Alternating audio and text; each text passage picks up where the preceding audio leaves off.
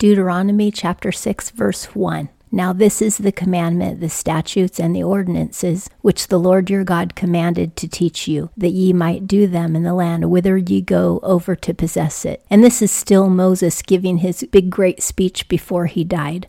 2. That thou mightest fear the Lord thy God to keep all his statutes and his commandments which I command thee, thou and thy son and thy son's sons, all the days of thy life, and that thy days may be prolonged. Moses is saying if we obey the law of God, we will actually live longer. And this is generally true. 3. Hear therefore, O Israel, and observe to do it, that it may be well with thee, and that ye may increase mightily, as the Lord, the God of thy fathers, hath promised unto thee, a land flowing with milk and honey. They're going to increase in the land of Canaan, which will later be called Israel, as they obey the Lord. Whenever they obey the Lord, they flourish, and whenever they disobey the Lord, then tragedies come their way. 4. Hear, O Israel, the Lord our God, the Lord is one. Now, this in Deuteronomy chapter 6, verse 4, this is one of the most important verses in the entire Bible. If you don't understand that God is one, you really don't understand Him at all. People get so confused about this issue, and this is why there's actually a lot of cults because a lot of people either don't agree that the Holy Spirit, the Father, and the Son are one, or they think that there's only the Father and there's no Holy Spirit and Son, or there's only Jesus and there's no Father and no Holy Spirit. They get really confused because they don't understand how God can be three in one and still be one. But remember, you have a body, a soul, and a spirit. Your body is your physical form, your soul is your personality, and your spirit is the part of you that knows right from wrong. And the spirit is what makes you in God's image because God, the angels, the demons, and all humans have spirits.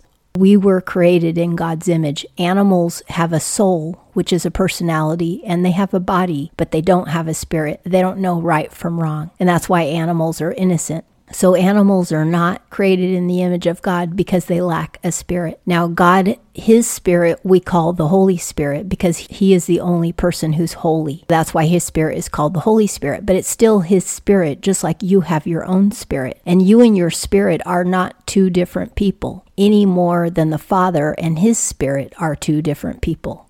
God is one. God came in bodily form to earth, and you also have a body but your spirit and your body are not two different people. And your spirit, your soul, and your body are not three different people. God is one. The Father, the Son, and the Holy Spirit are not three different entities. They're all God. It is Father, Son, and Holy Spirit, Him, not Father, Son, and Holy Spirit, them. It's Him, one person.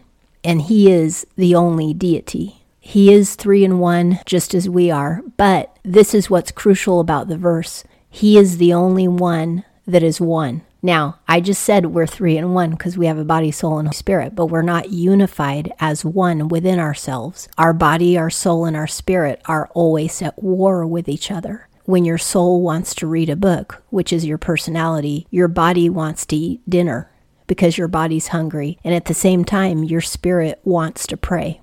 They're constantly at war. There's this constant war, but within the Father, the Son, and the Holy Spirit, there is no war. They are in perfect unity and perfect harmony at all times. And He always has been, and He always will be. His body, which is like Jesus, because Jesus came in bodily form, His soul, which is the character of the Father, and His Spirit, which is the Holy Spirit, are all in perfect unity all the time. Whatever the Father wants, the Son wants. Whatever the Holy Spirit works toward, the Son is working toward. When the Son is glorified, the Father is glorified. The power of the Holy Spirit works signs and wonders according to the Father's wishes, and it gives the Son glory. So it's all perfect unity, perfect harmony all the time. And that's why He is one. And even though I'm three and one, I'm not one because my three parts are constantly at war with each other. They never agree.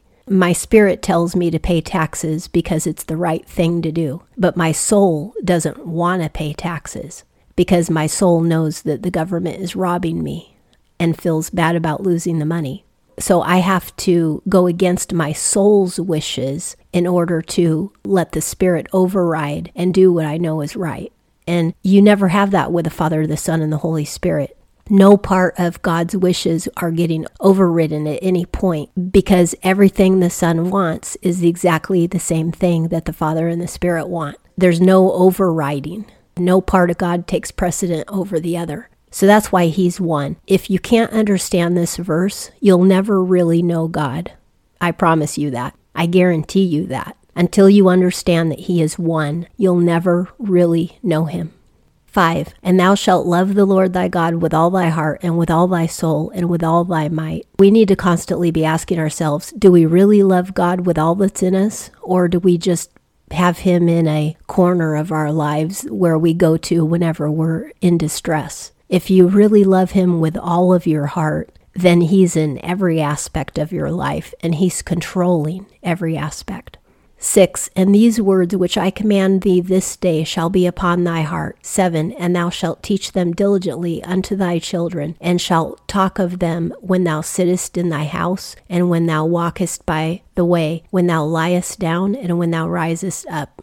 And this is a great practice that I need to do too and be thinking about more often. But God wants us to talk about Him and think about Him all day long. When we sit down to dinner, we talk about the Lord. Of course, we can talk about other things too, but the Lord is part of our conversation. When we say hello to somebody, we share a testimony. When we say goodbye to somebody, we pray with them before we part. To just constantly have God on our minds, to wake up reading the Bible and go to bed reading the Bible to have Bible verses on your wall around your house that you can see. And when your children ask you questions, to answer them from the scripture, using the scripture to answer their question.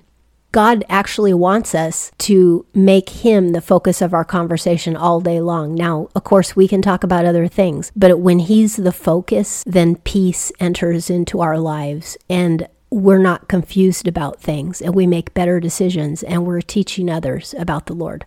8 And thou shalt bind them for a sign upon thy hand, and they shall be for frontlets between thine eyes. So he's literally telling them to write the law and put it on their body, on their head, and on their right hand. And so what the Jews did was they made what's called phylacteries. And these are little boxes that have some sort of a string attached to it. A leather strap, usually, is attached to the box. The box might even be made of leather. And they would put the Ten Commandments in a little tiny piece of paper or a tiny scroll and put it inside the box and then tie the box to their forehead and tie it to their right hand. And the Jewish men would wear these phylacteries when they were praying.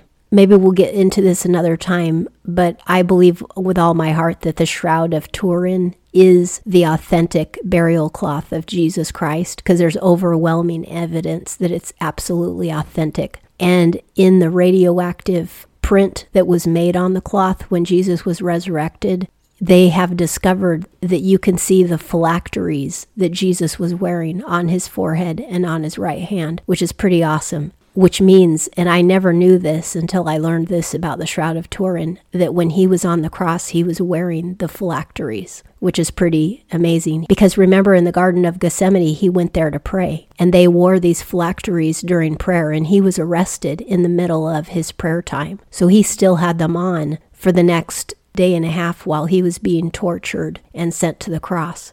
And I never knew that until I saw it in the photo of the Shroud of Turin so Jesus actually died wearing those. In Revelation, it says that when people take the mark of the beast, they'll either take it on their forehead or on their right hand. And that's because Satan mimics and mocks the Lord. Satan will want people to have a demonic mark on their forehead or their right hand directly because in Deuteronomy here, the Lord commanded the Israelites to put his law on their forehead and on their right hand. And that's why Satan will demand that people put a satanic mark on instead. And it's in defiance of God's law because Satan hates God's law. We want to practice God's law, and that makes us his people. 9. And thou shalt write them upon the doorposts of thy house and upon thy gates. Today, Jewish people have something called a mezuzah, and it is a little sometimes a brass or some sort of metal decoration that they put on their front door, and it has a piece of God's law on it. Some Christians have it too because of this Bible verse that says, Put my law on your front door. You don't have to have a mezuzah if you don't want one. I don't have one.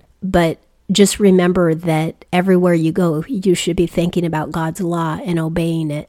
10 And it shall be when the Lord thy God shall bring thee into the land which he swore unto thy fathers, to Abraham, to Isaac, and to Jacob, to give thee great and goodly cities which thou didst not build. 11 And houses full of all good things which thou didst not fill, and cisterns hewn out, which thou didst not hew vineyards and olive trees which thou didst not plant, and thou shalt eat and be satisfied. What the Lord has promised the Israelites is when you go in to take the land of Canaan and you take their cities, you will inherit everything that they built. You'll inherit their olive gardens, their houses, and their wells, and you will get to eat the food that they planted and harvested, but you're going to take over and you're going to eat it because of my blessing.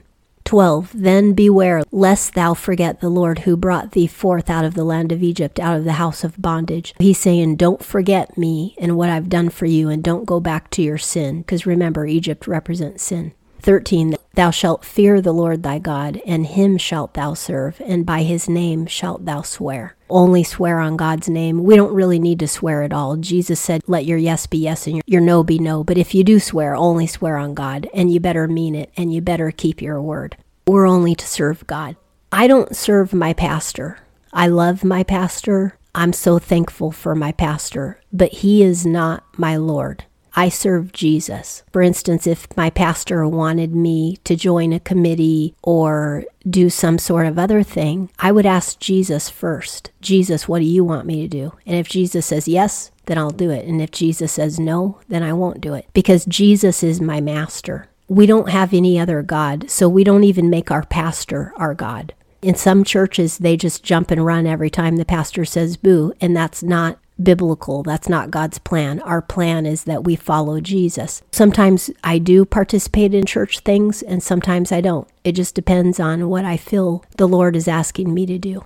14. Ye shall not go after other gods, of the gods of the peoples that are round about you. New Age is definitely following other gods because all of the Hindu gods and the Eastern gods are included in New Age. And if you do yoga, you are honoring demons because all of the yoga poses are poses to Hindu and Buddhist demons. When you get into those poses, you're actually saluting demons, literally, and they know it. Also, today, a lot of institutions and schools and businesses are pushing the mantra of mindfulness, which means being present. But mindfulness is a new age practice and it is religious and it is not Christian. Yeah, of course, we shouldn't be daydreaming when somebody talks to us. We should be listening to what that person says. But practicing mindfulness is a religious practice and it's totally pagan.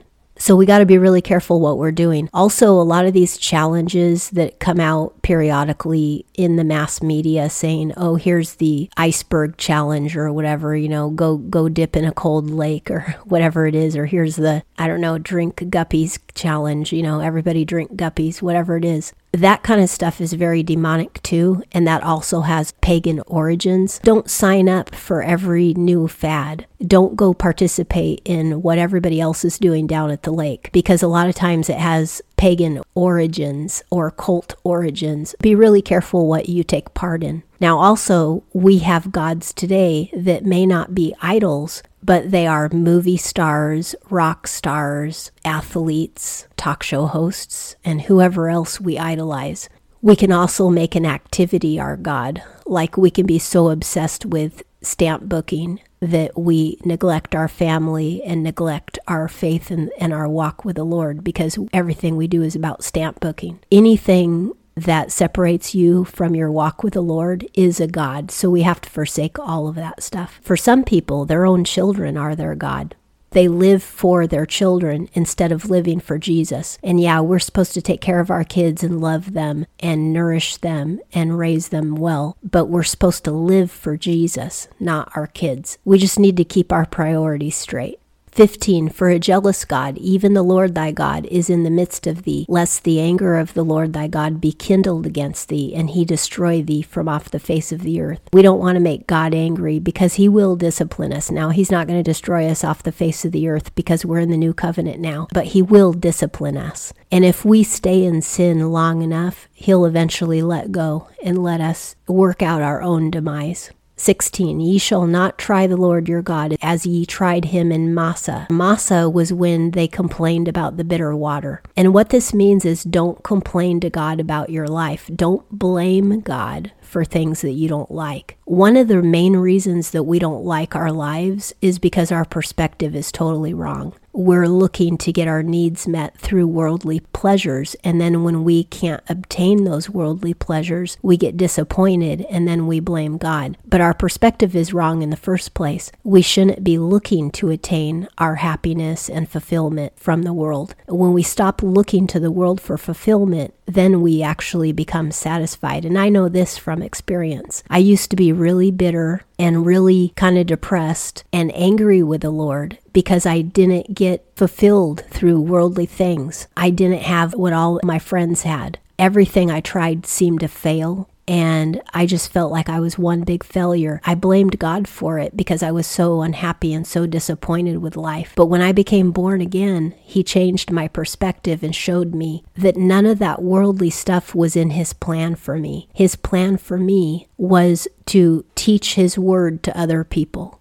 When I started understanding that and appreciating the life that God did give me, and the ministry that He gave me, that was when I started feeling fulfilled, happy, satisfied, content, and even joyful. 17. Ye shall diligently keep the commandments of the Lord your God, and his testimonies and his statutes which he hath commanded thee. 18. And thou shalt do that which is right and good in the sight of the Lord, that it may be well with thee, and that thou mayest go in and possess the good land which the Lord swore unto thy fathers. The land is our soul. We will possess our soul when we repent of our sins and obey Him.